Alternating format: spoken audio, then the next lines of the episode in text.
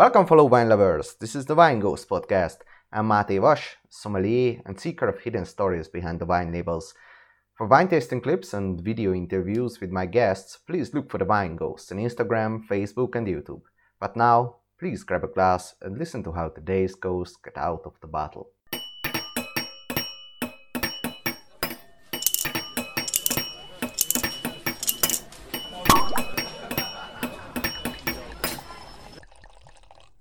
I was lucky enough to record the 30th Wine Ghost podcast in a classical villa built in 1888 in the picturesque Traisen village, Nahe region, Germany. This proud wine castle is home to the Crusius Vintner family that has been making wine for 14 generations now. Rebecca Crusius, one of the youngest members of the family, was kind enough to host us in their dazzling tasting room for a genuine conversation and an impressive tasting. So, if you are in a position to follow up on this podcast in video format, Please feel free to watch our chat with Rebecca on the Wine Ghosts YouTube or Instagram channel. Rebecca has been telling us about characteristic vineyard sites like the Bastei GG, which is the smallest and one of the most fascinating Grand Cru sites in Germany. And believe me, that's something you wanted to see on video on the Wine Ghosts Instagram and YouTube channel as well. She also interpreted the different bedrock structures like red volcanic soil and loam and what can you expect from different Crusius GG vines. Other than that, you can learn about unique grape varieties like Auxerrois and Frühburgunder and the different phases of the Nahe wine region. We also go a bit off topic and put the wine world in a bit broader perspective while tasting some of the best Crusius wines. I hope you like this episode and try some of these beautiful wines soon. And by the way, my favorite wine ghost was the Riesling Kupfergrube this time. Cheers! So we are sitting here in this beautiful tasting room, which was um, renewed in and uh, five years ago. So five years ago. Two fifteen, yeah. 2015 with uh, Rebecca Crusius. So thank you very much for your time and welcome to the show. thank you. Thank you for having me. thank you. And um, maybe we should just begin where we are sitting, maybe where we are located, and uh, about maybe this microclimate and a little bit about uh, the winery itself. How big is it? And okay. Yes, so um, our winery is in the small village of Traisen, which is a part of the Nahe Valley, mm-hmm. so in our region. And um, we're more of a cool climate wine region, and um, we have uh, the most are the most different soils in any region in Germany. So we have over 180 soils, mm-hmm. and in every winery you will go, you will find different soils. We have four or five main soils we have for winemaking. And um, the winery itself is, we have 22 hectares, mm-hmm. um, 55% Riesling, 25% Pinot Blanc, and um, the rest is our different Pinot varieties, Gris, um, Pinot Noir, Pinot Madeleine, mm-hmm. uh, Pinot Meunier as well. Mm. Yeah. So um, and then we're it's a family owned winery. So my parents, my sister and me are working inside the winery. My um, mother is mostly doing the customer contact and day to day business. My sister is in export and sales. Um, my father and me are doing all day to day business and production, which means vineyards, cellar work. Um, for me, um, the fairs as well. Mm-hmm. So I'm mm-hmm. outside in sales too. Yeah. I'm basically everywhere nice. Also oh, yeah. in the cellar? Yeah, cellar for sure. So mm-hmm. um, I started full time in our winery back in February of 2018. Okay. So it's like about a year I've been here. So mm-hmm. and there's now a, a, slow process process of me taking more and more um, action in the cellar, and mm-hmm. my father less. Mm. so it's it's a process, yeah. And what, what what did you have the affinity maybe to winemaking? It's fully from the family, or did you also have some internships which really? Uh, yeah, um, I first of all, I, I never wanted to be a winemaker first, okay. and I um, I have three older siblings, and they were all studying business, mm-hmm. and uh, I was like, yeah, that's the same. I, will be uh, studying business administration as well. Yeah. And then after a year, I was like, that's that's no way. I, I don't want to. I, I, don't want to sit on a on a desk, and um, mm. that's nothing for me. And then I started staying, uh, or I applied to Geisenheim and um, I did some internships. And my first internship was in um, Franconia with the Max Müller in Volkach. And then I started in Geisenheim and then I did um, another internship in Rheinhessen with Dreißigacker. Mhm. Then I went and, had, and did an internship in um, in the Okanagan Valley in Canada Okay. with the Poplar Grove. And then I've been at Breuer at Rheingau. And in uh, uh, Canada, you work mostly with Rieslings then, probably? Uh, actually, not. There were Okay. um, half of the production were Pinot Gris, and the other ones were the the international wine mm-hmm. or the international varieties such as Cabernet Franc, Cabernet Sauvignon.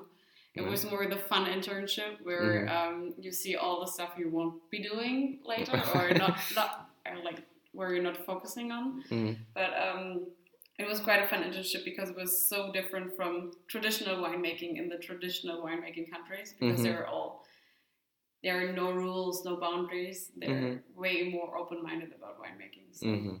it was quite fun. And it was like a big impression on you, like maybe in terms of winemaking, the cellar work.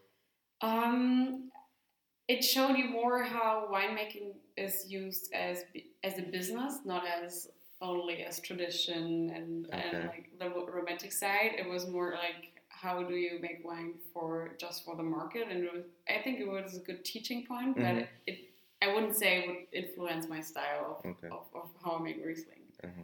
So. Just a fun other Yeah. point of view.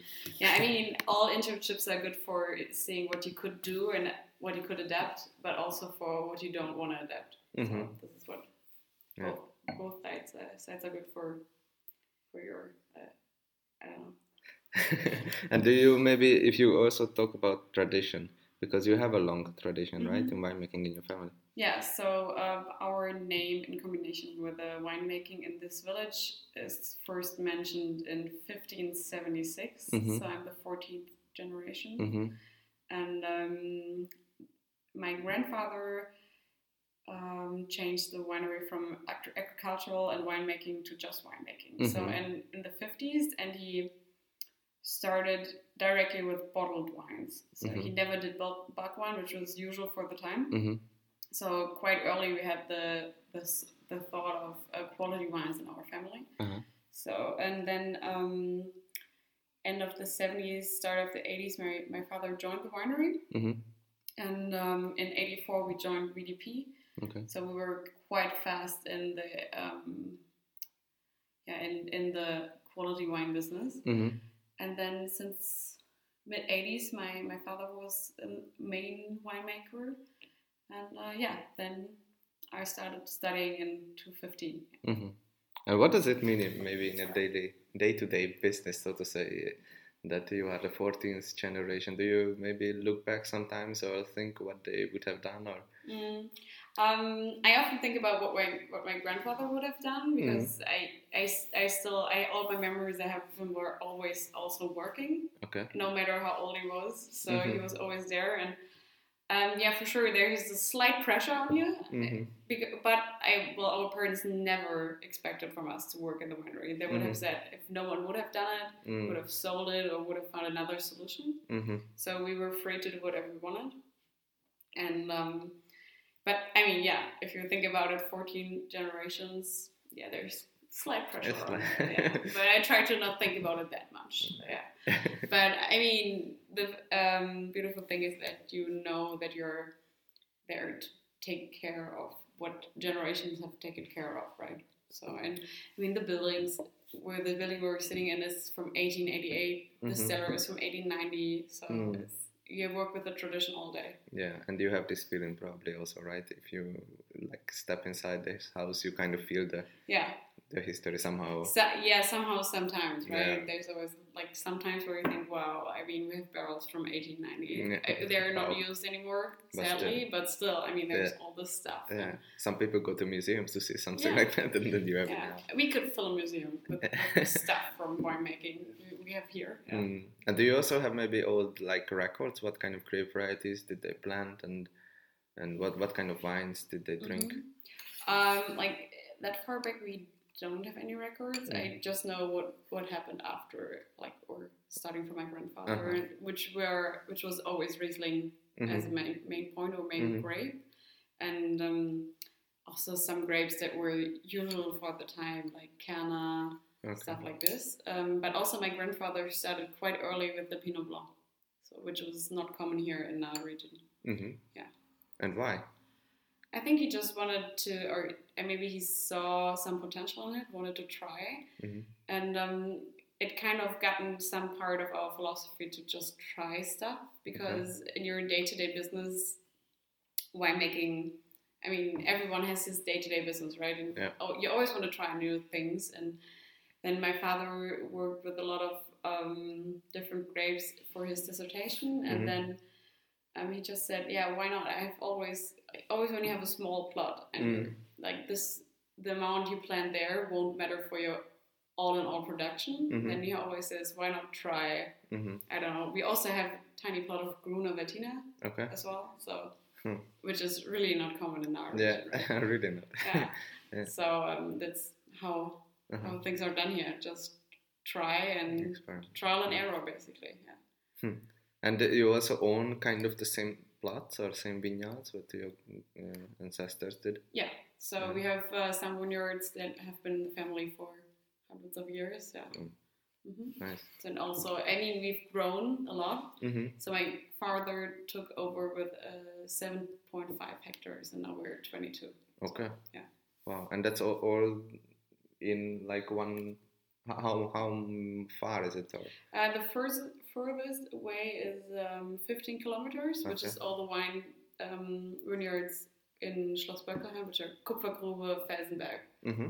which are quite known for the region. Yeah. Okay. And you you have mostly your own family working in the vineyard or your own Mhm. old friends or how do you? Um, actually, we're um we have one um, one main worker Mhm. and um, an apprentice every year, okay. and then we have uh, people from Romania actually Okay. helping us.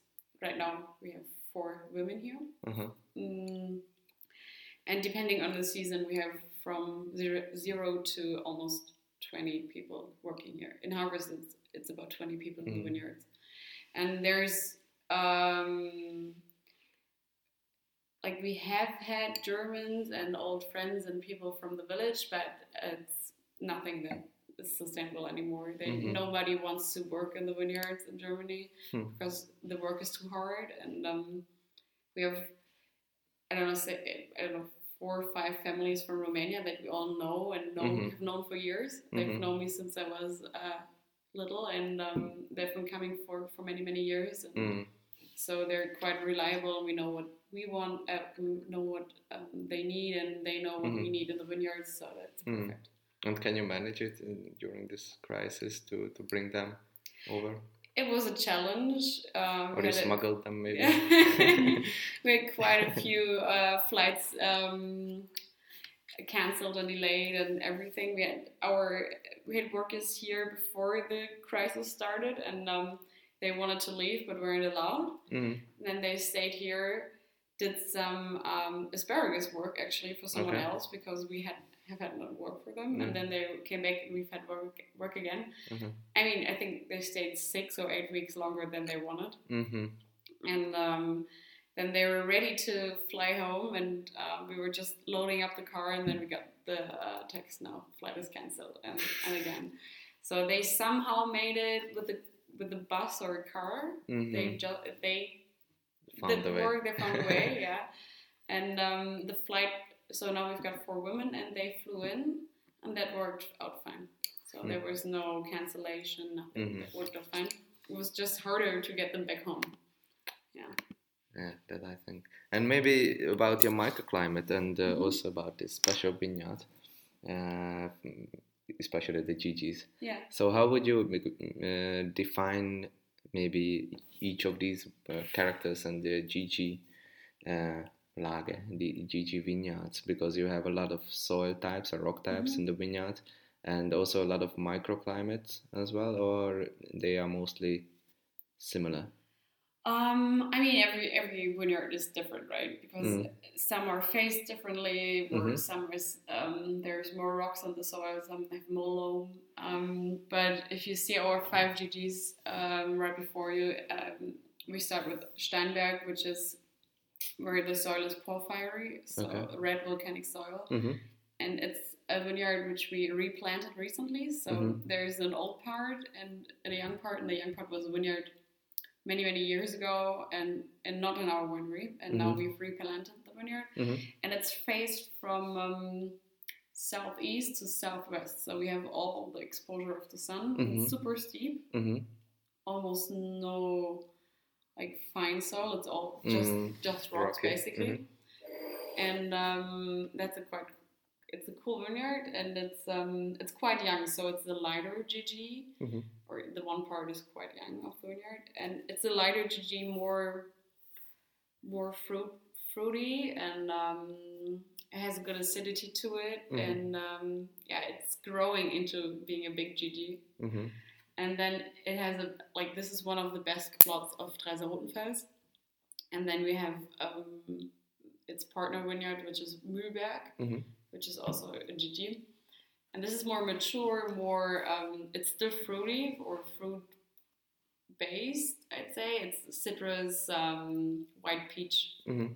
which is for me classic Nahe Riesling. But I mean, you won't find the classic Nahe Riesling because of all those soils Mhm. and um, there we have more loam in the in the soil, but um, also the porphyry. And if you compare those two next to each other, this is the more grown up version of, of a fruit based GG. Mhm. And then we have two um, Gewächs from Schloss Böckelheim, which is a completely different soil. It's Melaphyr. Okay. So this is black volcanic soil, which has a lot of air in it and a lot of different other tiny stones. Mhm. And um, all, all in all, the taste is more, I would even say darker Mhm. and um, more herbs, more salty, Okay. less less um, primary fruit. Uh-huh. So this is quite cool. Okay. So to have the the complete contrast, and this is um, are these are two vineyards. Felsberg is just like completely south-facing steep slopes, Mhm. a lot of rocks, like quite typical. And then Kupfergrube is um, right next to Felsenberg, which Yeah. is same soil, almost same exposition to the sun, but it has also a small cliff behind it, which is all like this black volcanic soil, which is Okay. gets super hot in summer. Mhm. And um, the wines are always, Felsenberg is always the one that needs the most time and is um, to get to where it, needs to be. And Mhm. it's more the, I don't know how, how to say it, more. It's a difficult part, I'd say. It's like the difficult GG. It's always the one where, um, I'd say, hobby wine drinkers have have their problems, and all the like soms and people from restaurants, they're always like, "Oh, this is the best one," right? Uh-huh. Because it's so hard to get. Uh-huh. Yeah, and Kupfergrube has um, a little bit more acidity to it, so Mhm. it's um, always the straighter one, like in comparison to Felsenberg. And then our um, most important and most famous GG is Bastei, Mm. which is the smallest GG plot, as I know, in Germany, Mhm. um, which is right underneath the cliff of 200 meters. So, um, and this is just right underneath the cliff. All the all the rocks are gathered right from the cliff that Okay. fall down there, Uh-huh. and that's where the plants grow. So there's just rocks. This is the one next to the road. Yeah. Did you drive That- by? Yeah, Yeah, exactly. yeah. That's what we thought. Like, oh, these people, they just Mhm. found a little piece of land and they cultivate wine there. Yeah, I mean, uh, there's two VDP wineries in this plot, and Mhm. it's um, Gut Hermannsberg and Hass. hmm So, Okay. and um, yeah, You are in good company. yeah, for sure. And um, it's such a weird place, right? Because it's right underneath the 200 meter cliff, right next to the road, right next to the railroad, Mhm. right next to Nahe River. hmm So there's no no space, and um, it gets it's still steep slope, but super short slopes, and Mm. um, it's south-facing as well, so in summer it gets really, really hot there. hmm Um, we work there until 9 a.m. maybe, and then it's too hot in summer, so it's crazy. hmm And um, also the river acts like kind of mirror and heats it up as well. Yeah, it doesn't doesn't uh, cool down. Uh, no, it won't cool down. The river is too small actually. Ah. So they will have water. Uh-huh. Their the roots are connected to water, but the um, river will help heat up the area. So Okay. it's quite hot, quite rocky, and but still connected to water, which makes it so such an intense wine. hmm Mhm. And then maybe you could also plant more red varieties here, also also in the region. In the region, I'd say so. Yeah. Um, I mean, a lot of, or in my opinion, a lot of Riesling plots are also well, uh, um, or also good plots for uh, Pinot Noir, Mhm. right? Um, but for me, it's not. Uh, I don't know. Nothing to focus on. Mhm. I, I, I will do Riesling as long as, as it works. Yeah. But I mean, we will see what happens with the climate change. Mhm. I don't know, in 20 years, I don't know, best vineyards, which are super hot right now, uh, will maybe be too hot. Yeah. I, I'd say there's going to be change in vineyard quality, hmm or we have to change our view of vineyard quality, maybe. Mhm. Um, but yeah, there are some people that are doing way more reds than we do. I mean, for us, it's 2 or Mhm. 3%. Hmm. So But you also have a uh, pretty uh, rare uh, red grape variety, which is Frühburgunder yes, or Pinot Madeleine. Um, I it's it was one of those those varieties when my father, which my father just uh, saw and liked, and he was, Mhm. he was trying it out. hmm And we do a, P- a Blanc de Noir and a red out of it. hmm Yeah. And how do you find it acting in the vineyard? Mm, actually, quite good. It doesn't. We don't have it on our best vineyards because those are reserved for Rieslings Mhm. for sure. So, um, but it's doing quite good. Sometimes it's a little bit slow in growth, and but I mean, hmm But it's also very or quite early ripening, right? Yeah, yeah, for sure. So it's uh, the last year. It's been the first vineyard we harvested, at least for uh, Blanc Noir. Uh-huh. So, And also, but that's also before the Riesling or only before the Pinot Noir? um, oh, before everything, it's Okay. actually the first one of all of them. Oh, hmm Um, but if you, for reds, maybe a little later, but one of the first two weeks maybe. Hmm. And um, Pinot Noirs, if you say harvest is six weeks, I'd say the last three to four weeks are Riesling, and um, in the middle it's gonna be Pinot Noir. hmm So and Okay. Pinot Pinot Madeleine always the first one, the first one. at least for the and Noir. hmm And another quite rare grape variety, or not so typical, is Auxerrois, what you have. And uh, this variety, how it's also an experiment from your grandfather. Yeah, it used to be an experiment uh, for my father actually, Mm-hmm. but um, it soon got into uh, one of our main um, varieties. We almost have 10% of Auxerrois, Mm-hmm. uh, so we have two hectares. Okay. Um, and it's quite, gotten quite important because one of our main wines, which is not Riesling, is Mhm. the Weißburgunder Auxerrois, Mhm. which is almost 50-50 blend of Pinot Blanc and Auxerrois Mm-hmm. and it, we think it it's a kind of good variety to get that creamy, elegant Pinot Blanc to a little bit more, little, a little bit more juicy, a little bit Mhm. more bite to it, and Okay. um, it's one of those wines that's just for easy drinking, like patio wine, right? Mm-hmm. And it's gotten, it's quite known at least in the area. It's one of those wines that the people from here drink a lot. Mm-hmm. Mhm. So um, that's why it's quite important, and um, we use Auxerrois in different in other plants as well. Mhm. And um, yeah, we just every year there we try something new. And for example, we did the sparkling out of Auxerrois, which is Mhm. um, which was I don't know in the end 13 months on the lees, so Mhm. it was quite champagne-like Mm-hmm. which did work well with the with the um, aromas of the Auxerrois. Mm-hmm. But it has a kind of a milder acidity, right? Or milder Yes. than Yeah. than a Riesling or a Pinot Blanc even. Yeah, it's even milder than a Pinot Blanc, and, Mhm. and uh, yeah, yeah, it is. But I don't know. We kind of gotten to know how to work with it. It's, Okay. it's not the easiest grape variety, Mhm. um, but I think we found our way with it, and um, it's quite good. Yeah, I think we're in our region we're the second biggest grower of Auxerrois. Because it's known in mostly in Alsace, right? Uh, Yeah, I, I know it from Alsace, from Baden as well. Mm-hmm. Okay. Um, yeah, and Luxembourg, also mm Upper Upper Mosel. Yeah. hmm And do you also taste those wines? Uh, the Auxerrois, yeah, Yeah. I, I try to, but you won't, you don't find them that often?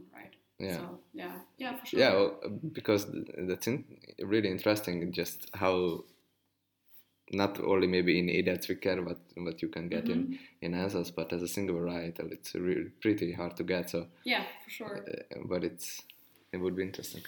So maybe can we taste the first wine then? For sure. This has been a dry uh, interview so far. So oh, and you have glass? uh, no, no, it's just No? for for um, convenience right Oh, now. okay. So we use um, cork and screw cap. Okay. So in the um, basic to medium quality is screwed, and then Mhm. up um, in the upper quality it's with the cork. Mm-hmm. So, yeah. And and why actually? It's only for to to show maybe the quality also with the with the Um, cork or Actually, no. It's um, for us. So it's also um, a generation thing, right? So my Yeah. sister started earlier in the winery as, as I did, and um, she always fought for a screw cap because Mhm. it's it's more convenient. It's more um, I don't know, it's just it just makes sense business wise, right? Because it's so much cheaper. Yeah. And also for the wines that I drank uh, or that are supposed to be drunk in the first one or two years, it's just why why should you put a Yeah. cork on it, right? yeah. Because you want corks on ones that are supposed to um, evolve and Mm. have some time. And um, then we started uh, screw caps last year, and now we're up at I don't know 60 70 percent of production are screwed, Mhm. with our, our screw caps, and uh, we're quite happy with it actually. Mm. But I, I still want the Erste Lage and Große Lage to be corked because those are wines that I see more time with than or more time to ripen than just just a year. hmm So I just want to have that still that influence, and also I think it's kind of it just shows the quality you you Mm. buy, right? Yeah, true. And I mean, we talked about the tradition. Just Yeah. I don't know. It's just It just belongs to Riesling. Yeah, it goes with it, right? So Yeah. because uh, I think glass corks are actually a cool way in between. I think. Yeah, yeah. I, they were. They never really like took off in Germany. Mm, mm. I think the machines are quite expensive. I think, and then this um, the silicone ring hmm isn't, or people weren't sure with it how it would influence the wine. Okay. Um, I I did some tastings where um, all the different kinds of uh, closures were compared to each other, hmm but we haven't gotten to like a conclusion, a Uh-huh. good conclusion about it. So. Because I think it's a it's a bit more expensive than a, a, a screw cap, right? Mhm. But not nearly as much as. I don't actually know the prices for it. Mm. We just use them for uh, convenience for yeah. already open Yeah, which yeah, is quite easy or quite good. Yeah. Thank you. And what are we drinking now? So right now we have the Connection um, blend in our glass. Uh, Mhm. It's um, 19, uh, so 2019 vintage.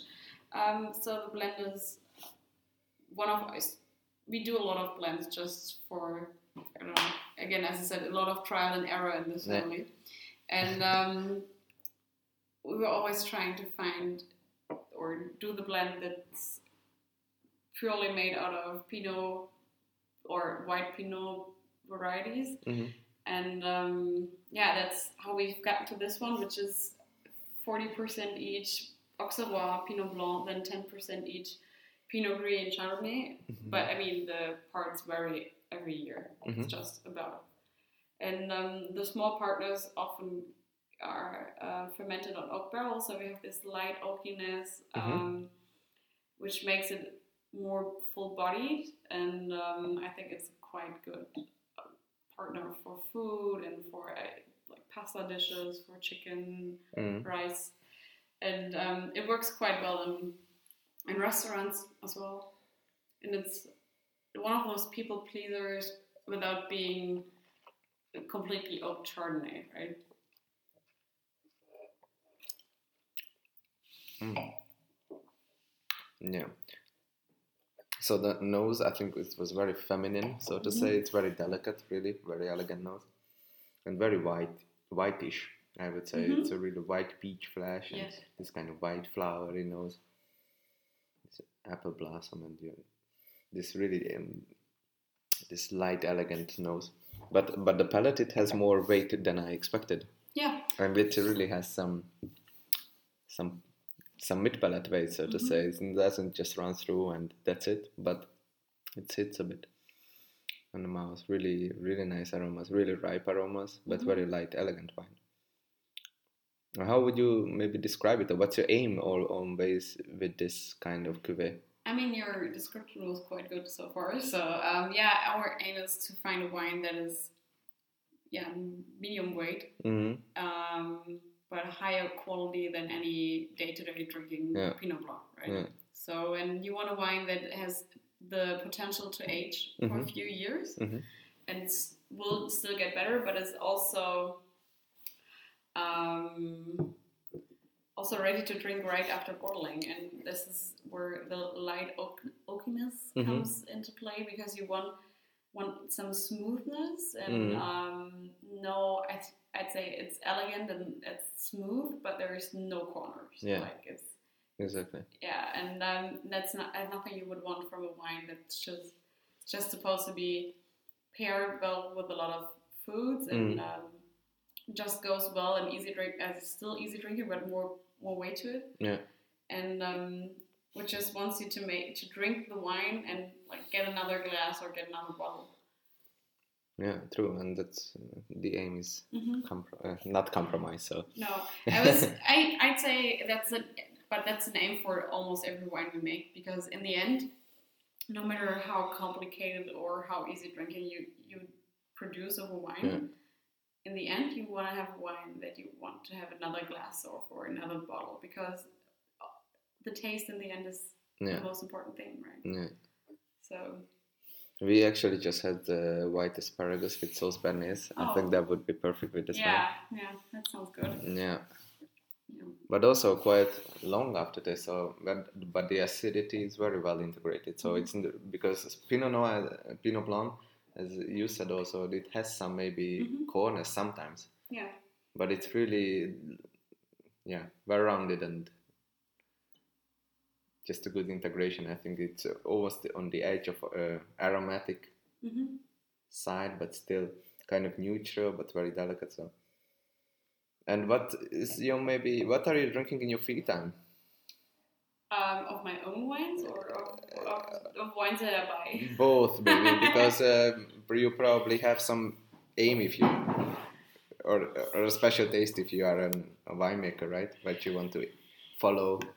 Yeah, I mean, I've I've been lucky and I've I've grown into a winery that is quite well known and mm-hmm. um, the quality we produce is quite high. So mm-hmm. I'm I mean the bed is made, right? Yeah. So, um, but I still have different views on what my father produces, and I still think I would change some some things, but uh, not everything, right? There is nothing going wrong here, so there's not everything to change, and it's quite the same with my personal taste of wines. I would say I like my wines always a little bit more on the acidity side, so mm-hmm. a little bit more acidity, a little bit um, slimmer and mm-hmm. more straightforward. Mm-hmm. But um, I mean, I, I've known our soils and I've known our wines for quite some time, and I think we're still going to be winery that produces Rieslings that are still or have a lot of fruit with it because mm-hmm. that's just how this soil how mm-hmm. works for us. Mm-hmm. But I think you could make it a quite uh, quite uh, more modern with a, lo- a, little bit more acidity. Yeah. And um, for our Pinot Blanc wines, I would say it's just easy drinking is the goal. Mm-hmm. Except for I, mean, I don't know the connection or and our high end mm. Pinot Blanc. Mm. Um, and same for my my private consumption basically.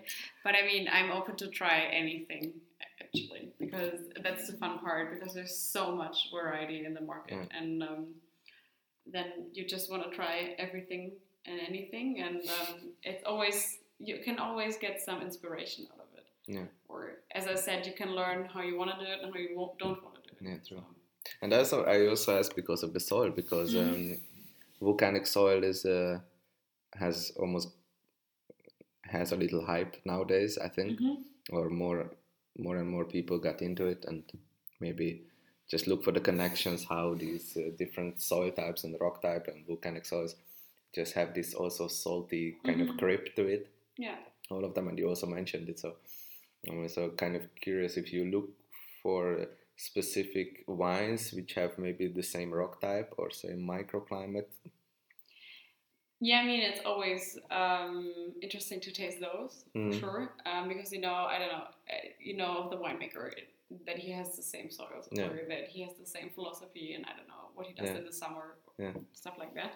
Um, so that's always quite interesting to taste, but also I just wanna I wanna try wines from all over the world. hmm But um, for sure, I'm a big German wine drinker, Okay. and um, if I drink Riesling, it's a lot of um, I'd say colleagues from Nahe. Then I Mhm. drink I drink Rhino, Rhino a lot. hmm Then, and if I go to the reds, it's a lot of Baden actually. Okay. So, yeah.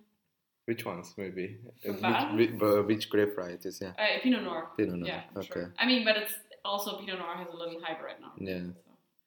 And if I if I drink uh, white Riesling, it's a lot of Kabinett. Okay. but also hyped right now, so, Mhm. which is good. Yeah. It's, it's just a fun, Fun wine. fun way of wine. Yeah, Yeah, it's exactly. just like lemonade for grown-ups. True. And the summer is coming, so yeah, lemonade for Yeah. grown-ups. Okay. Yeah, for sure. Yeah. And it's always, I mean, it fits always, right? It's Sunday, it's 4 p.m. in the afternoon. True. Kabinett, Yeah. It's middle of the night. Kabinett is fine as well. So. exactly. Yeah. Yeah. Cool. Can we taste maybe the next one? Yeah, for sure. So next one would be Vom Fels, which is my, I'd say, go-to wine for every day from us. Okay. So it's um, a VDP Ortswein Mhm. made from all the Riesling vineyards in Traisen. Mhm. And for me, it's um, basically what I want from a from a wine in like the starting category, Mhm. being the connection of out of fruit and minerality as well. Mhm. And still, it works on its own, but also is has enough uh, depth to it to work with food as well. Mhm. I, I think.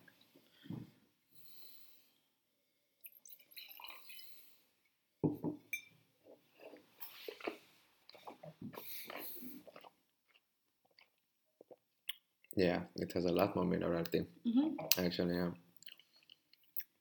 Yeah, the little rocks starting to bump in, Yeah. in my mouth. these these are more corners, but Mhm. really delicate. So not this bladey when you have a sharp Mhm. blade and you want to scratch your mouth, but Yeah, it's kind of um, uh, yeah, how you said it, it's it's a little bit rocky Mhm. basically, and I think it's got some saltiness to it Yeah, as well. true. But also you have this also white peach, Yeah. but more more fruity white Mhm. peach, maybe maybe also a little bit exotic. yeah, for me it's more citrus to be Mhm. honest. Yeah, a bit more exotic. Yeah, but it's in terms of uh, harvest. When when do you harvest it from this So this is basically dry Kabinett. Okay. So early stages of of, uh, of Riesling harvest, I'd say people get it with um, 90-ish Oechsle. But Mm-hmm. Mm-hmm. I, I mean, for me, it's more how the grapes taste Okay. and um, how I've known the vineyards to be at the point, right? Mhm. I- mean, analysis like Oechsle are important just to see are they are they ripe, Yeah. but you will always have to taste the grapes if they're if you're on the point where you want to be. Mm-hmm. And also, um, we have a lot of plots of Riesling in, in Traisen, so this is also out of different vineyards in Traisen, Mm-hmm. which are coming together to Hmm. show how the soils taste here. That's more animating also. Mhm. this I mean, the acidity is uh, way higher than the in the Pinot Than- blend yeah. before. So, I mean, Yeah, but the nose is also much more. It's really. So this is what you said. It's your everyday wine. What Yeah. you would like to drink? Yeah. Yeah, me too.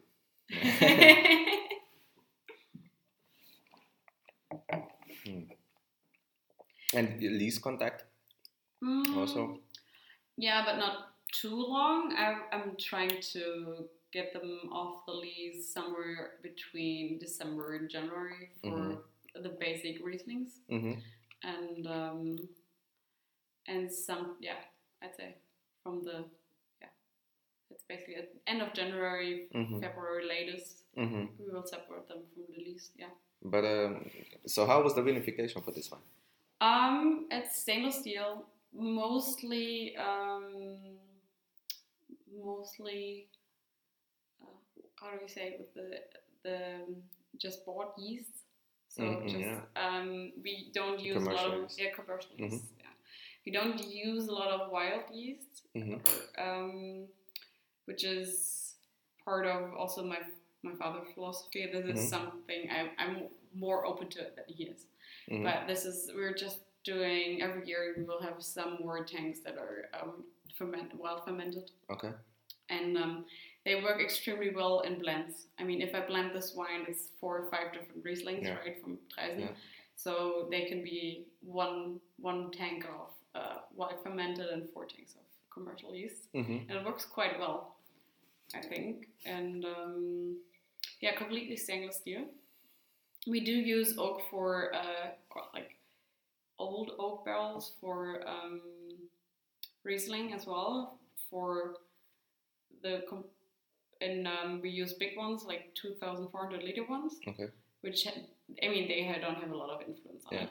And then we use small oak barrels for the GGs. Mm-hmm. So 300 liters, almost almost a barrique, Mm-hmm. but um, our own sizes from our cooperage here Mhm. in the area.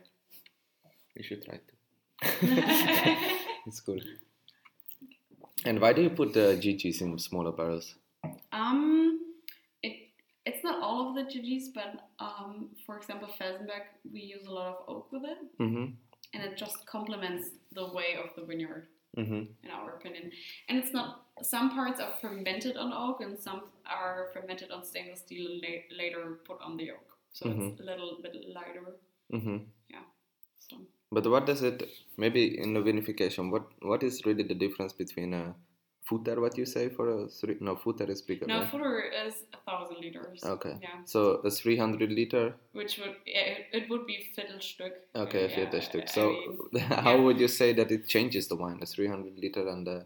I mean, for sure, you have with the 300, you have um, definitely oak, actually oak taste, not only micro oxidation you would Mhm. get from from bigger barrels. But still, after the second, third, I don't know. yeah, I mean, it's it's used 10, 15 times Yeah. actually because um, for us, like the usage, it's it's Mhm. more like if it's a good barrel, it'll it'll stay a good barrel, Yeah. and the impact will be less and less, but Okay. um, still fine. But do you get it more in the tannins or the aromas or what is texture? It's more the aroma and texture, I'd Mm. say. It it gets way more smooth, and and this in combination with the good Riesling um, acidity, you have like a smooth, but not too heavy. Um, but it's not too heavy, right? Yeah. And it kind of gives the wine some elegance Mm-hmm. and a little bit more well-rounded, which is quite the opposite of. Uh, Kupfergrube, which Yeah. is not on oak, which is more the straightforward shooter, which is more has some edges to it, but hmm quite acidic. So Hmm. it's just one of those um, ways to I don't know influence it, but also Mm-hmm. it's mostly we mostly use oak for Felsenberg or as well as small parts of Bastei. hmm So those are the vineyards that work better with oak, and then the other ones which are more primary fruit, such as Mübeck, we wouldn't put on oak because it was just it was it would just kill like the fruit fruitiness. Yeah. It would I don't know overlay it with oak. Mm-hmm. No, I, I really asked this question because I work as a sommelier, but uh, I try to work up those years which I didn't spend in just- But yeah, I mean that's a lot of what I tell you is also I don't know seeing what have what has worked and what Yeah. hasn't worked in all Yeah. those years. It's Mm. quite it's Yeah. Also an instinct and also some tradition, right? Yeah. Uh-huh. Tradition. We, we always always come back to this one. Yeah, always. winemaking in uh, old, uh, like um, the old wine country, it's Mm. always tradition in the Mm. end, Yeah. or how to break tradition. Yeah, but it's also interesting to when we're talking about volcanic soils, um, because I come from Hungary and in the Balaton uplands there are a lot of so it's basically volcanic Okay. Yeah. terroir, and uh, there are a lot of winemakers who also experiment with a lot of uh, grape varieties. Mhm. So, so for example, Chenin Blanc, Yeah. and which is not so traditional in, in the Balaton uplands, but also Rieslings and you know a lot of grape varieties, and you sometimes I think some wine regions have a really big advantage if they have a traditional profile. hmm Like also in terms of grape varieties and also in vinification. uh, You know, when you buy, buy a bottle, you don't have to write the grape varieties on it or where does it come from, or Yeah. maybe just where it comes from, and you know what you gonna what you're Mhm. gonna get. Yeah. Also in terms of texture and Mm-hmm. aromas and uh, ageability, also. So I think uh, also because the Nahe is very uh, mixed, not in terms Mm-hmm. of not only in terms of soil, but also in terms of maybe also grape varieties. It uh, it really comes down to tradition and tradition of wineries, what maybe and their their way of doing Mhm. things and work with grape varieties, and maybe they have maybe the Nahe also has more faces, right? Than only a, Sure, a yeah. really like if you think about Mosel, okay, that's Riesling, or Rheingau, that's Riesling. Yeah. But Nahe has more faces, right?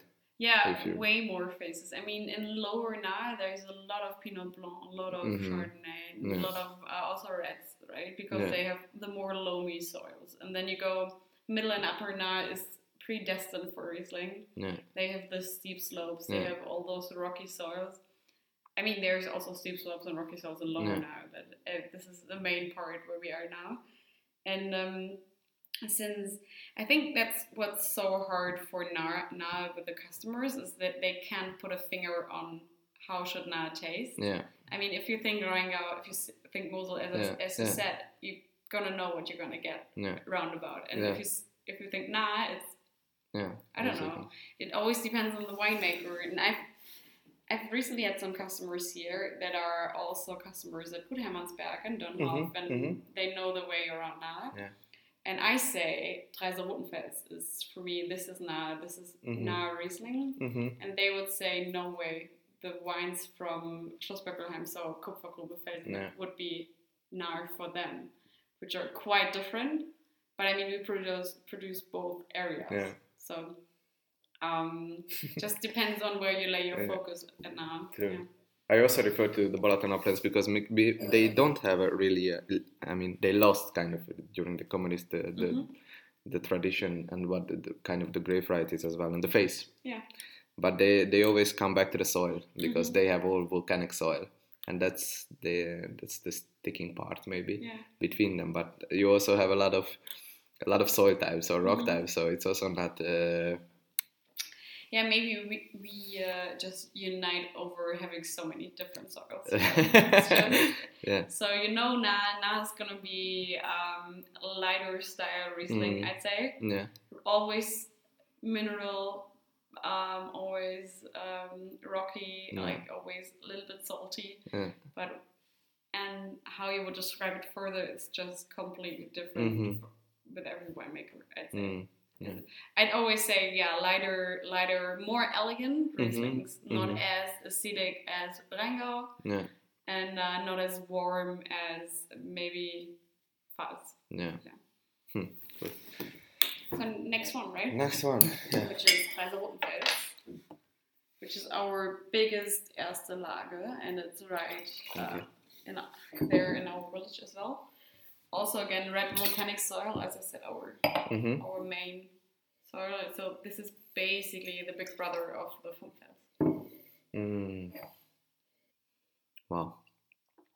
Yeah, that's also in terms of minerality, we go up to level. Yeah, I mean, uh, you can just if you see our our range of Rieslings, you Mhm. could do from this vineyard basically. You could do from the basic to the highest Yeah. GG. You could just go up the ladder and always try one.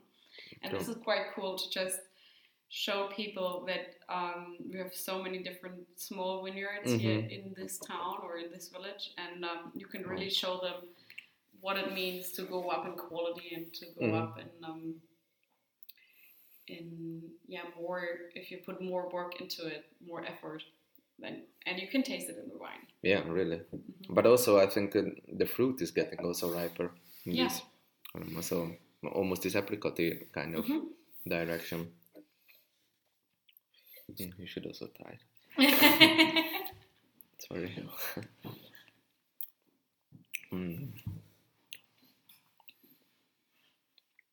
And this is a Premier Cru, right? yes, so it's Premier Cru. And um, where do you mostly sell your wines? Um, mostly customers, right, uh, in the winery. So Okay. I'd say 60-ish percent, actually, Okay. even more. Um, then we do um, resellers as well, Mm-hmm. quite a few. Then small amount of export. Then also small around amount of uh, restaurants directly, but Uh-huh. they're mostly handled from or, or with uh, the resellers basically. But so the gastronomy is not your biggest, or No, not, no, but no, no. not Our biggest is actually the customers that contact us directly. okay.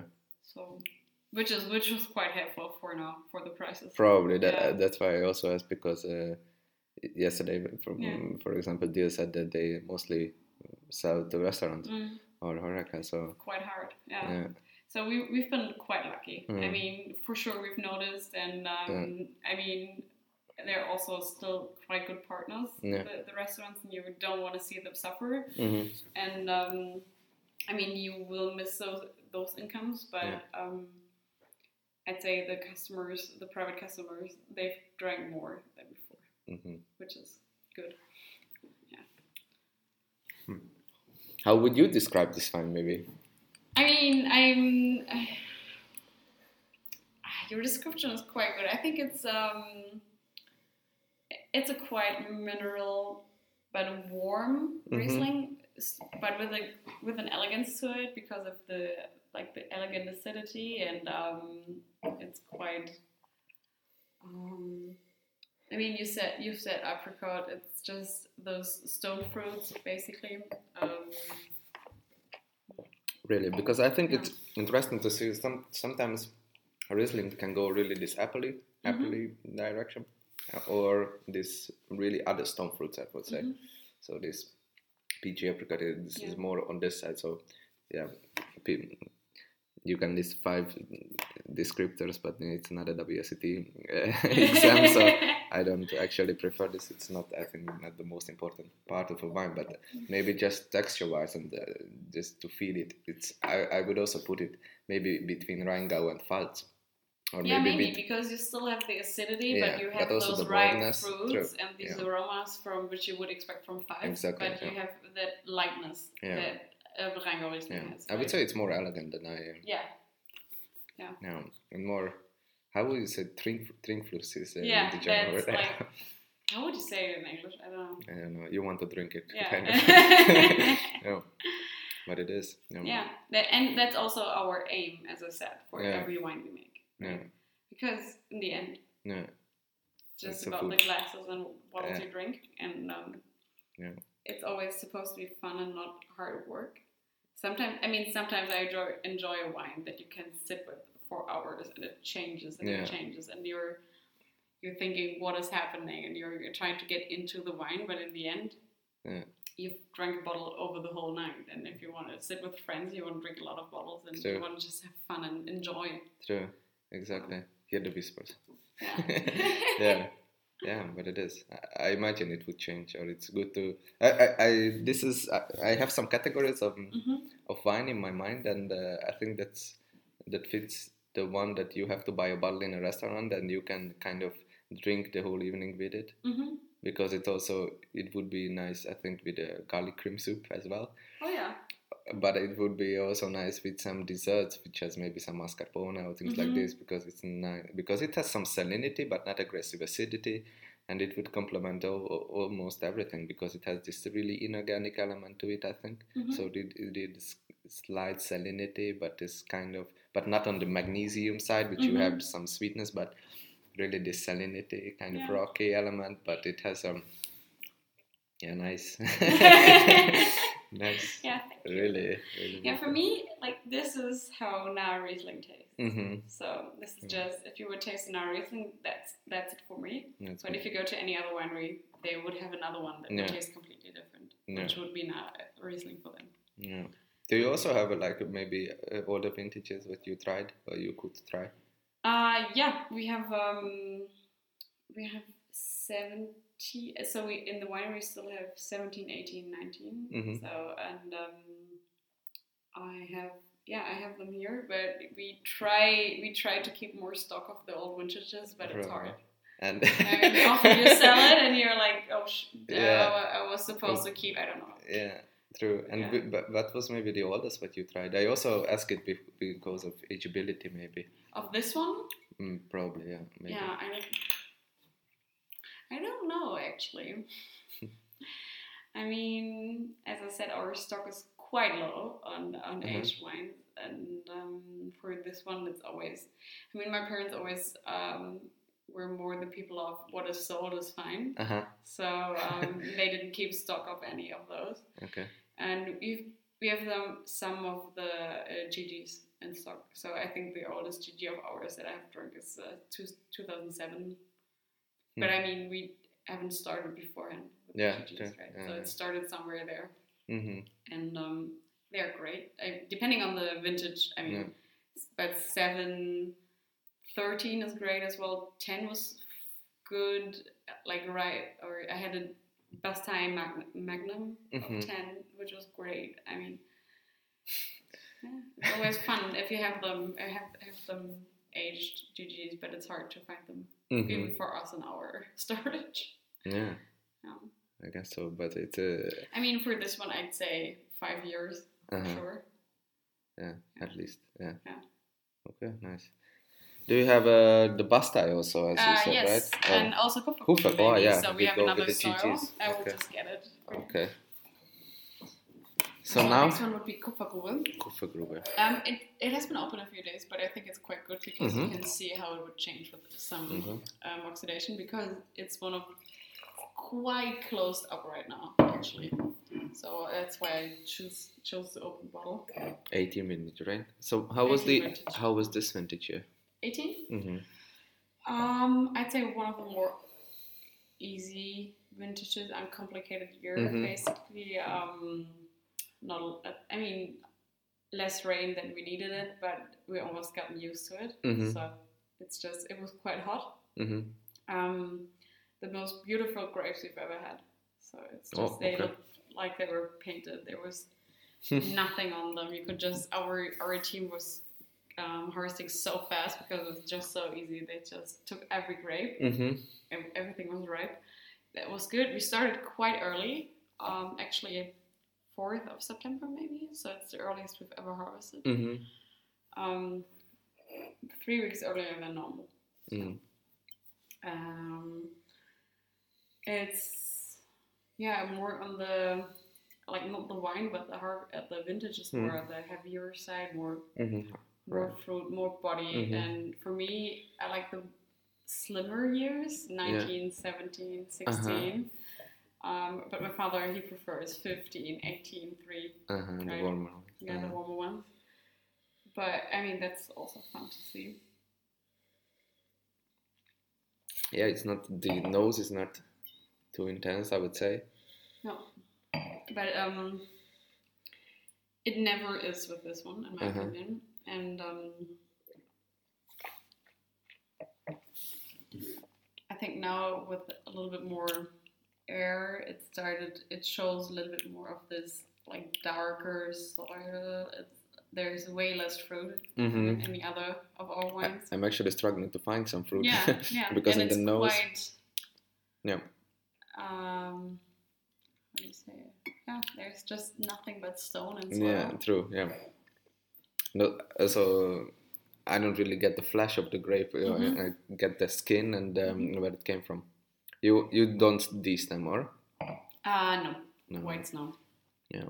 Yeah, it's a whole cluster. Mm. Yeah. But um, the nose has more fruit. I, th- I think um, Yeah. this white grapefruit kind of thing. Yeah, white grapefruit because it has this light light bitterness or Yeah. at least phenolic True. Yeah. part of Yeah. um, yeah. And maybe light gingery character. I would say. Mhm. Uh, this maybe also a hint of this white peppery kind Yeah, of this grapes. yeah. Nice. Yeah, it's really it's far from fruit. I would say. yeah, and I mean that that's like now for you, right? That's seven kilometers from here. Mm-hmm. It's completely different. completely different there. But it's uh, also these four wines, or at least the three Mm. the Rieslings. It was really the, from the fruity till the Trinkfluss. from the Yeah. fruity till the to Mhm. really this and this rocky. Wow. I got some more no worries. wow. I, I have a I have a word in mind. I don't know it in in, um, in English. You know, car cock. Karg, yeah. So there's um, nothing there. It's yeah, just like, karg, yeah. yeah. Mm, sparse. Sparse, Okay. yeah, I don't know. But it's um, for me it's and also I think it's it's a weird thing to say, but I think it tastes or you can taste that the soil is darker. Yeah, tastes kind of. dark, right? Mhm, because yeah. the, the other ones are so fruity and they're so um, you taste that they have those warm the warm influence of the sun, those Yeah. warm fruits as well. Yeah, true. And for this one, it's always tastes like Yeah, but also as you described the vintage, I actually expected a bit more, bit more ripe fruit aromas. Mm-hmm. But that's the, really this, this. um, But you cannot really taste rocks. I mean, Mhm. this is just a sensation. But it's really overtones and this Yeah. really this layer on it. But it's it really needs some food, I think. yeah, for sure. I, but um for me, it's one of my favorite um, vi- vineyards Yeah. actually because it's so different Uh huh.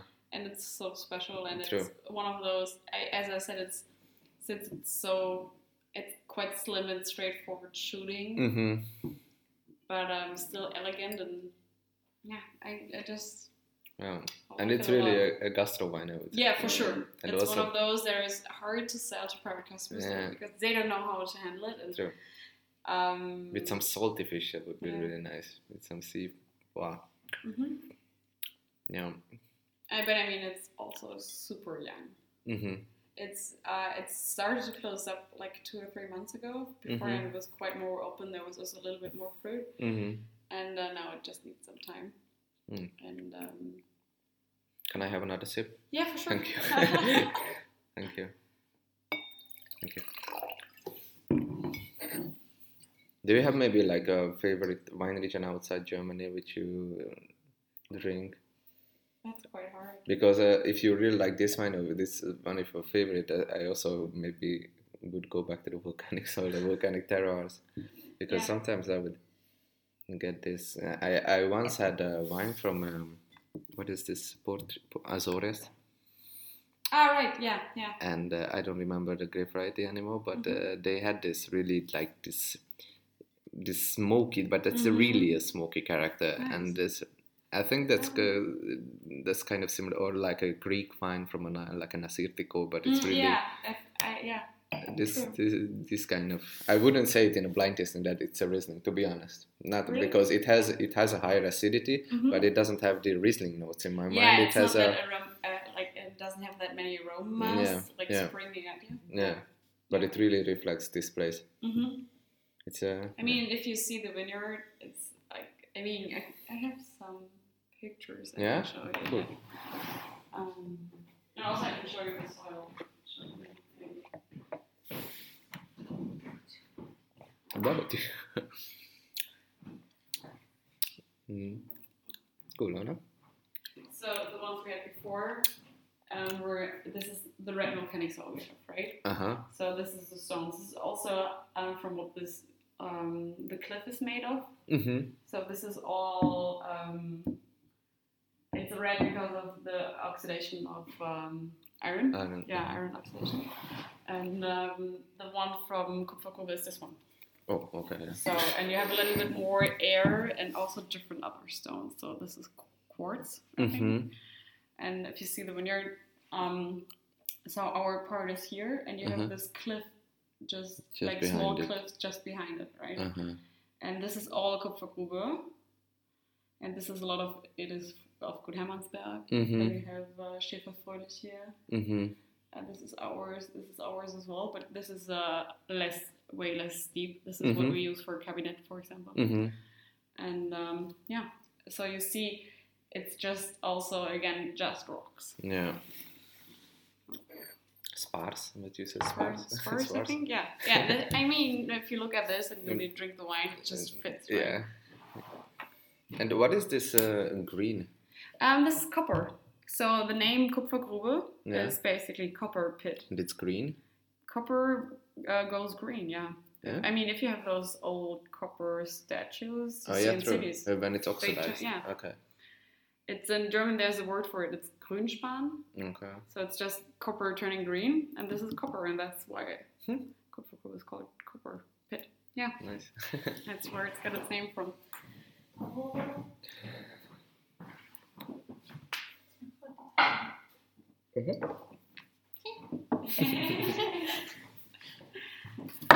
Mm. Wow. Wow, this is. Uh, I just cannot spit it out. Beautiful. I really like these wines. Like it with the salty character. Yeah. Sure. They have something extra to them, I think. Yeah, if you imagine um, this, like the Rotenfels being way more, and then you have you've got kind of the grip of what Steinbeck and Mühlberg would be. Yeah. And I think this is so completely different, Yeah. and that's why it's so fun. Mm. And um, it's just, I don't know, black and white. Yeah, It's just really. complete opposite. Even though you know, I- mean, you taste it and you both, it, with both, you taste it's volcanic soil. Mm. What is maybe your aim or your future goals with your vineyards? Do you want to experiment as well as your father or your grandfather with something? Or? Um, I think just um, I don't know. It'll it'll I don't know. It'll turn out as I go. I don't know. I say I still want to have my focus on Riesling for sure. Mm.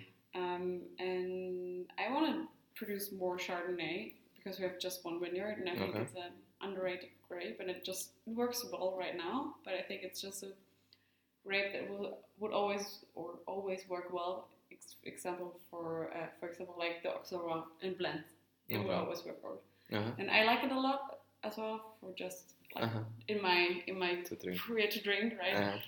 And I think um, if you also go on those sparse sours Mhm. Chardonnay, it's going to Yeah. be interesting, maybe. Hmm. I don't know. And um, It's also because of the sparkling, because they also produce sparkling. Yeah? we do produce sparkling, but it's not one of my um, my priorities. Uh-huh.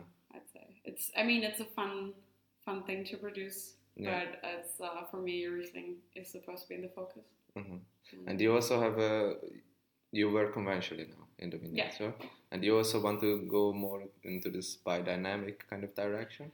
Uh, biodynamic, no. Mhm. Um, more, more acting more uh, closer to nature for sure. Uh-huh. But for now, we haven't found the way to just be organic with Mhm. um, in our vineyards. Mm-hmm. But um, I think we should just as much as needed, but as little as possible, right? Mm-hmm. So And you also want to like maybe do something in the cellar which kind of experimental maybe in the future or, or in terms of winemaking which you would like to try out um, I won't be the person to produce orange wine or natural wines Uh-huh. for sure because it's. I think it's kind of fun to drink it once in a while, but it's Mhm. nothing that that speaks for me as as a winemaker from tradition, right? yeah. And having all those vineyards, and I think for me it's not that kind of wine that is produced that shows where it comes from. I mean, if you tasted this wine and you see the vineyard, you can just put the wine and the picture together. Yeah. And I feel like that's the most important thing to just be true to what you have and what you own mm-hmm. and what you can produce out of the vineyard. Yeah.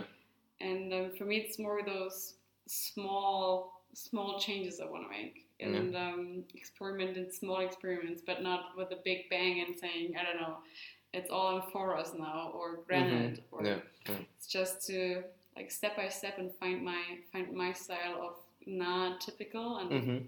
Riesling, and also for re- wines that are completely showing from what vineyard they're coming from. Mm-hmm.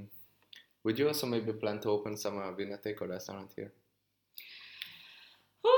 I don't know if, if someone else would take care of it. Yeah, because it's a beautiful place. What you have it also is, the garden. It is. So um, we have some events where we use it. Like I, we have always have one um, concert in, in start of September. Okay. So and it's always almost always outdoors in the in the yard. Mm-hmm. And it's um it's so it's jazzy poppy mm-hmm. music and we have like 300 people coming just enjoying the music. Mm-hmm. Um, that's fun. Then we have the annual tasting, and I started some tasting center for smaller groups of 20 people, mm-hmm. and always inviting another uh, female winemaker.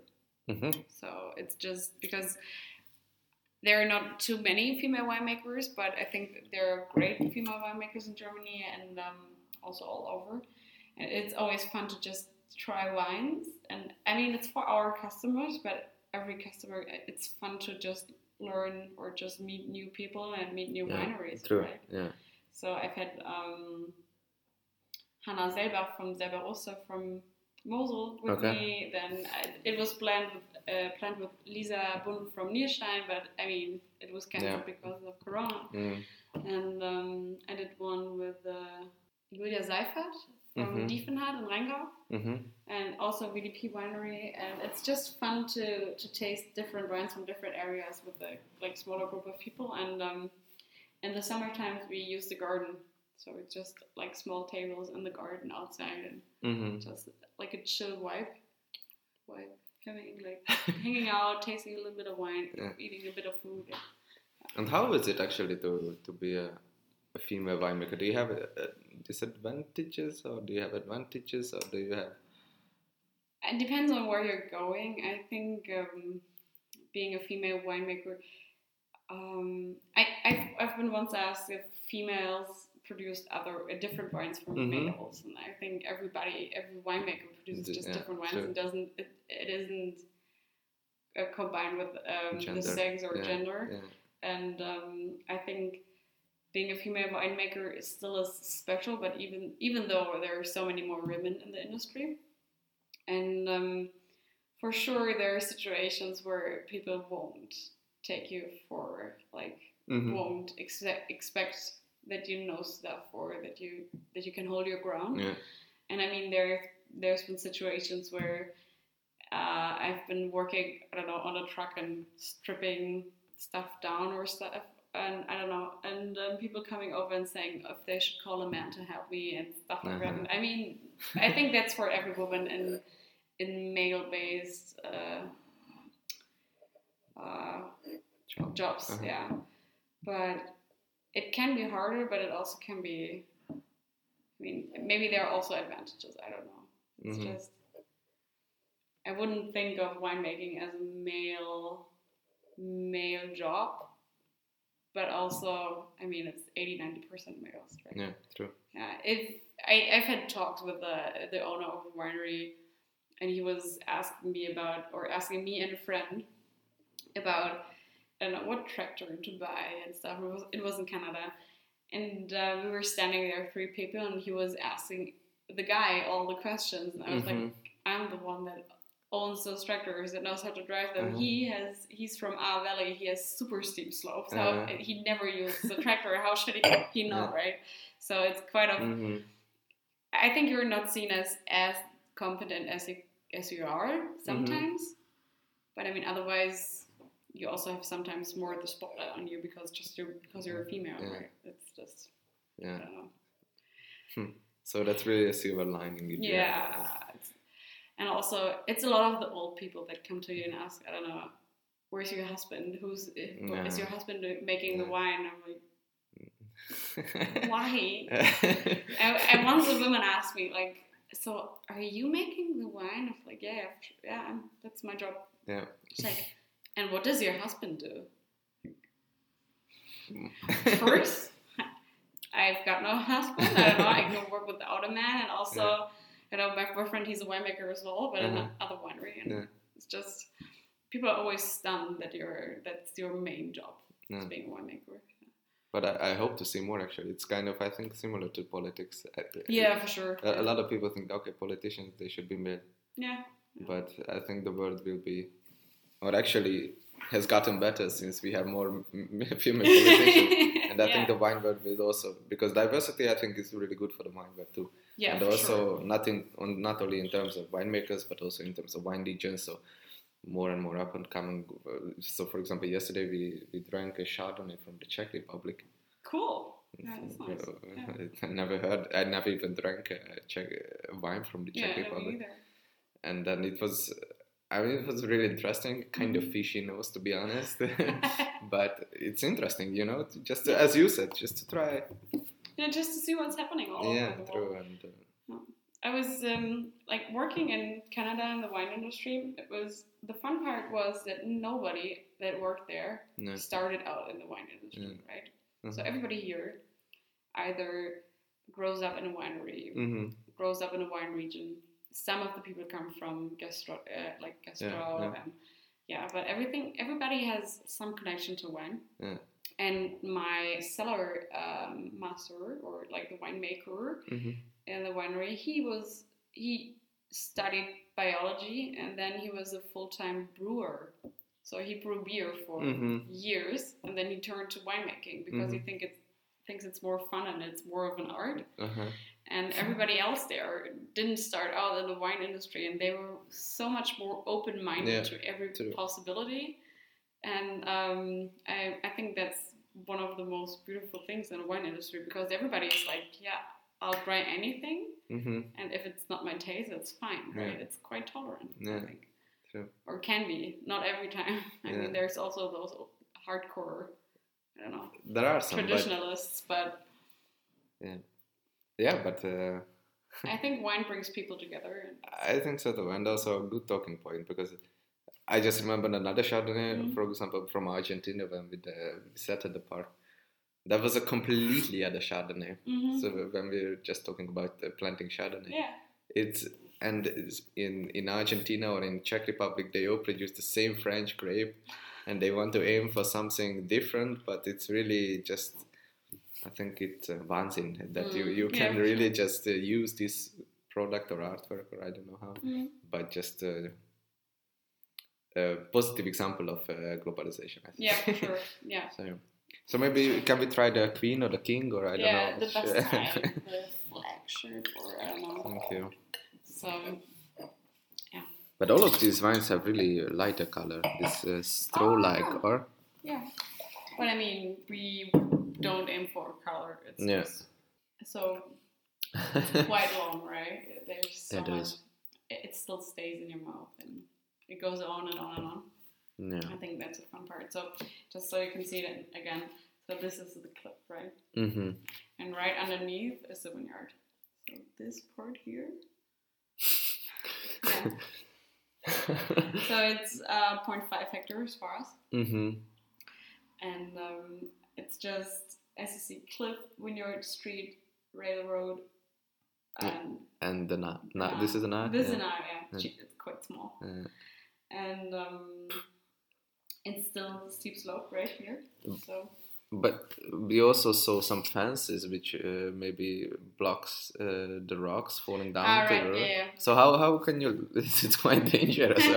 to so apparently, always when I've been in the vineyard, it's fine. uh-huh. It, it all there's, it was only once a car driving into the vineyard there. So it was, but it drove in there like a few hours after we've been there, Okay.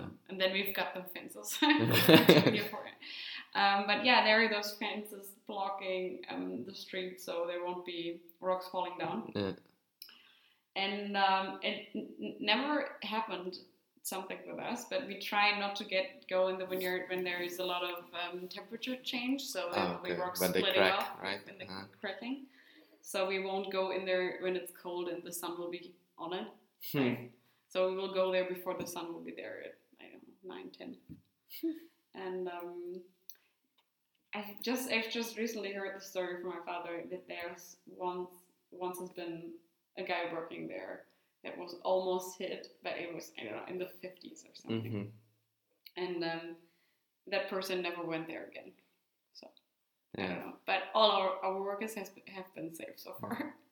Yeah, Yeah. If you are a listener, actually, you should check out the video, or, or I will also put uh, some pictures in the, on the Yeah, Instagram. But it's really like if you see it, it's Yeah, you should It's- also, if you drive there, you should just go in, inside Yeah, and just walk there. You can yeah. uh, park here Mhm. or there okay. and just walk into the Yeah, vineyard. will. Yeah, Okay. it's quite quite cool. Also, I don't know if it stops raining. There's um, this cool walk up on the hill. You could walk along the cliff. Mm-hmm. And very is a viewpoint, no? Yeah, Yeah. mhm. Okay. you could do that too. If you if you drive up Uh-huh. and you do like you walk fast, it's 30, 45 minutes. Okay. Uh, yeah, walk. Okay. That's one bottle of wine in the road. Yeah. nice, but it's really like you are, a, yeah, you you you make a lot of sacrifice and uh, to work Yeah. in these vineyards, and also quite uh, difficult. I would imagine just to stay there, right, in this uh, steep terraces. Mhm. Yeah, because it's just because you have no hard ground to Yeah. stand on, right? Because everything Really is like it's almost almost like walking on um, on dunes, like, Yeah. with the sand. Uh-huh. Because but, but it's all small rocks, yeah. Yeah. But I mean, if you have wines like that later on, I, I think it's worth it. but it's I, I still feel the wine in my mouth, and I Mhm. found in the, in these little corners or Mhm. signs in the mouth. But it, I, I get more fruits in this, Yeah. and more on this kind of yellow apple, these queens kind of Mhm. aromas, but almost these preserved kind of aromas as you as the time goes on. Mhm. Because the other wine, the Kupfer, uh, Kupfergrube, that was it really grabbed my mouth at some Yeah. point, and it just you just wanted to squeeze out. You know, it's really sparse. Mhm. it's really like no fruit. It's just want to wants to fight kind of. But this is this is a luxury wine. Luxurious. I wine. always, if I if I tastings, I always call this the more monumental one. hmm because there's so much going on. It's it's, Mhm. it's got it's so long. It's quite it's so dense. hmm Also, you have like complete minerality, but also the fruit. Yeah, Right. true. And that's what I said. I think if you see all those faces of this porphyry wines, Yeah. you will always have the fruit. Mm. I don't know how should I produce a wine that is sparse as Kupfergrube from this this soil, right? Yeah. So I think it's kind of in the DNA of the porphyry Uh-huh. to be still to always have some fruit in it. Yeah. And um, even in this, the most concentrated you will get it, Yeah. you still have the fruit. Yeah. So that's quite fun. And um, True. And so much extraction too. mhm. Do you also have this data maybe, or you you look at this data dry extraction? Uh, yeah, we look at um, yeah at the extract we look. Mhm. Yeah, yeah. But from this one, I don't know. Mm. I, I just, I always when we get the analysis, we just look at it and think, oh, that's a lot or that's not a lot, and, Uh-huh. and you can always um, combine it with how the year went, right? Because Sure. extraction always works together with uh, with how well was the um, the vine fed with water Yeah. um, and Mm. yeah minerals. But um, I mean, I always also say that um, I mean everybody knows that the harder the grape or the vine has to work, the Yeah, more flavorful and more yeah. concentrated the wine will be, and I think that's quite the perfect example. True. For it's just I, I can show you a picture on my phone I have of um, a, a vine on the soil. So where is it? I mean. There you go, right? So, Yeah, so it's basically no subsoil. yeah, right. There's just no, rocks. no topsoil. Yeah. Just uh, So, and um, this is all the colors of, Mhm. of porphyry, basically. wow, nice. Mm. Wow, you, you you should put those on Instagram.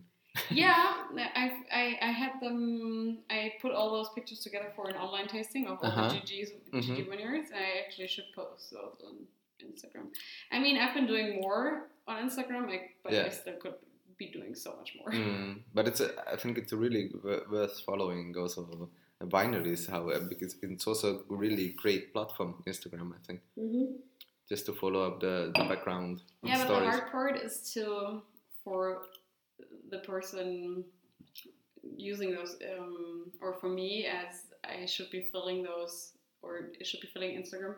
For me, it's super hard to understand when my work Yeah. is interesting for other people because Yeah. it's just my day-to-day business, right? You Mm. go about and do your thing, and then when you're in, go home, and you're like, Yeah. maybe I should have posted that because Uh-huh. people would be thinking it's super interesting and are so into it. true. And for me, it's just Yeah. a day at the office, basically, right? Mm. You know, also my social media manager says sometimes that I should Ah. put, I should I should post more because yeah, maybe for me it's uh, that I, I drink wine every day and Mhm. uh, I taste, I make tasting notes. Mhm. But maybe for some people it would be interesting how to look up uh, things and just to just to see also in books maybe how or for you in the winery what what what you look for in a winery how to rack it actually because Mm. you know, I yesterday we cleaned the barrel. so Oh, really? I never seen never seen those, and it's interesting. And because maybe some people who are who were never who were never in the cellar, they Mhm. didn't know that the yeast you should um, bring out with a special brush Yeah. from the barrel and That's how to seal it with the wax and you know Mhm. like how would you know That's it? But it's interesting. It's a really it's craftsmanship. I think, and it's uh, so few professions nowadays, which is really hard work and handwork Yeah, craftsmanship. You cannot really go to a factory and make wine because you need them. Yeah. Yeah. So At least to make some, at like at least if you're making wine that has some character. Yeah. character Yeah, and true. origin, and yeah. Yeah. Yeah, but yesterday I also felt in the in the cellar that you know for for them as you said it's day to day business, but I, felt like um, a guy in a circus. Yeah, sure. it's like I mean, for me, it's always if I go someplace where I know the person working is doing their work right and they know what they do. It's always so fun to watch, right? yeah. I mean, even if you're at the hairdresser and they're True. cutting you, Yeah. oh, yeah, what are they doing? I don't even. Yeah, And I feel like that's a lot of for a lot of this, or it's the same for a lot of people thinking about winemakers. Yeah. If they see them working, they're like, "Whoa, that's how it works." Exactly. Yeah, And they seem to know what they're doing. Yeah. yeah, and you just go by routine and Yeah. It's always, and I mean, as every person every day, you're sometimes like, I don't know if that's right. Mhm. Uh, but this this one really really great length. The other one I really miss the fatness. I Mhm. think my in, from a food yeah. from a food pairing it really needs some maybe some grilled kind of fatty maybe a pig Mhm. what you mentioned kind Yeah. of this fatty protein is slightly burned kind of thing. But this wine I think the Bastei would go well with a lot of dishes Yeah, for sure. and also with a lot of um, kind of creamy things, but also a lot of sauces because Mm-hmm. uh, it has the body, it has the acidity, it has the complexity. For me, this is also a wine that would work well. I mean, you said like the smoky stuff with the um, with the Kupfergrube, but also this if you have um, Bastei Mhm. and you have it a little bit more aged. uh-huh. It, for me, there is no use in like a red wine for meat anymore because Mhm. aged Riesling große Gewächse Yeah, work perfectly well with like But, uh, big meat, yeah, like, true. like big big cuts or anything True. right from the grill. yeah, Work out great. yeah. Or also for like um I don't know uh, for stews and stuff works Yeah. out great too. Yeah. There's so there's so much density and length and True. yeah, it's um stereotype that needs to be Washed away. washed yeah, away that you only can drink reds to to meats. Yeah, And I think it works out great. yeah, but also Especially if aged. yeah, but also you can uh, drink uh, red with fish. That's another Yeah, thing sure. which All we should be like, away. elegant, like slightly acidic, Yeah, not so Noirs. tannic, yeah. Yeah, not so tannic, not Yeah. not so like, super fruity. Yeah. More. Yeah. hmm Like for example, the guy uh, yesterday showed me a, um, a bottle 1949 Beaujolais. hmm Like this is really a, a gamay. It would Mm. be also really nice with fish, but that's a lot of people, as you said, aged Riesling. A lot of people don't think uh, about light uh, or thin-skinned uh, grape varieties that they could age. hmm no. Only Pinot Noir maybe, but that's not true. That's really not. Uh, Mm-hmm. Really, this wine could also develop with age, not just Cabernet Sauvignon like that. So Yeah. that's also another thing that should be cleared out. okay, thank you very much, Rebecca. Would you like to add something maybe more, or do you have some actualities which you like to promote maybe? I don't know. um, no, actually, I don't know. You also have a lot of sweet wines as well. I have a lot of sweet wines. We could maybe drink a Kabinett. Hmm? I mean, Kabinett's always fun. Okay. You could drink the Kabinett from Kupfergrube, so you can see how it is in comparison in sweet. Okay, So yeah. that would be Wow, also yeah, 18, okay. and it could be nice. Yeah, that's Yeah. right. And that's actually the end of our conversation, because the charming Kabinett has made me forget about the very purpose I arrived to this wonderful winery for. So we really enjoyed our staying at the Dr. Crusius winery, and I can still remember all those wines singing their sense of place in that alluring tasting room in Traisen. So I urge you to look for our video and about the Bastei GG on the Wine Ghosts Instagram or YouTube channel, and of course, try the Crusius wines for yourself, and I promise they won't delude you. Did you like this episode and want to hear more? Would you recommend me a new guest or just want to get in contact? Then please leave your rating on iTunes under the channel or send me an email to the email address in the description or contact me in the Wine Ghosts Instagram or Facebook site. See you next week and keep on enjoying the ghosts.